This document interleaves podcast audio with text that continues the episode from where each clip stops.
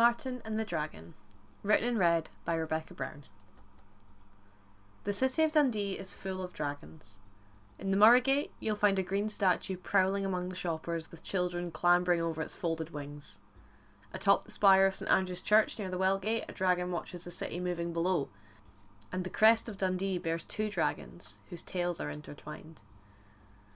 The answer to Dundee's dragon fever rests in a field at the foot of Craigowl Hill, just outside the village of Bridgefoot in Angus. Here, surrounded by protective fence, is Martinstane. Martinstane is a 6th to 7th century Pictish stone recording the tale of Martin and the Dundee dragon.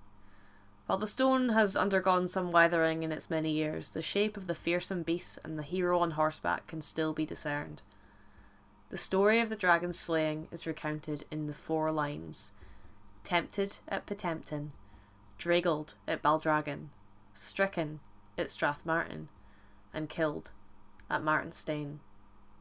And the rest of the story goes like this The farmer of Pittempton lived with his nine beautiful daughters. One day, seemingly like any other day, the farmer sent his eldest daughter to fetch some water from the well. As the morning turned to afternoon, the father grew worried for his daughter, and so sent the second eldest after her. When evening came, neither of the daughters had returned. The next day, the farmer sent each of his daughters in turn to find their siblings and bring them home, until only he remained on the farm. On the second evening, a young man by the name of Martin called by the farm, searching for the farmer's eldest daughter. Much dismayed, the farmer told Martin that all of his daughters had disappeared and that he was at a loss of what to do.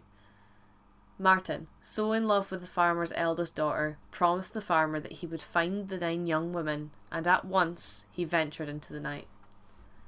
Martin saw nothing strange on his journey until he reached the well, where he was met with a most upsetting sight. The well was gone, replaced by a sprawling nest of bone and smouldering coal.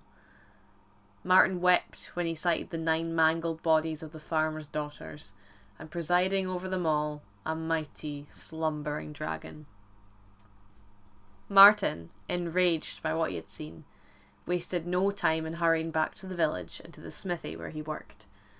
He saddled his mare, collected a spear, and galloped straight back towards the dragon's nest as the sun was rising in the east.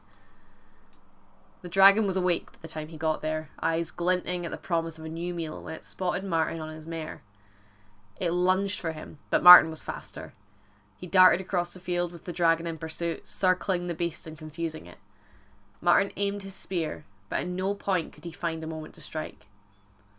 His mare tiring, Martin was growing desperate, and as he lured the dragon to Baldragon, a great many villagers rushed to meet him. They had heard the ugly news from the farmer and had gathered to help, for no small number of them had lost loved ones to this dragon. As the dragon approached, the crowd lured the dragon into a nearby body of water. With an almighty splash, the dragon took to the water and let out a yelp. It struggled out, spraying water across all who gathered, and fled as the angry mob pursued. The dragon was injured and heavy with water when the villagers, led still by Martin, met in the field at Strathmartine. Martin approached the beast, who lashed out in fear. He gripped his spear but hesitated, for one miscalculated throw and the dragon would surely engulf them all in its rage.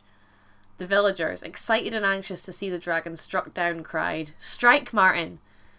Martin didn't wait a second longer and hurled his spear as hard and fast as he could straight at the dragon's heart.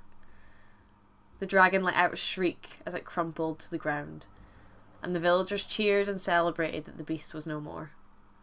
To remember his nine daughters and Martin's brave victory, the farmer had a stone erected at the very place the dragon fell to document the deeds of Martin, which can still be seen to this day.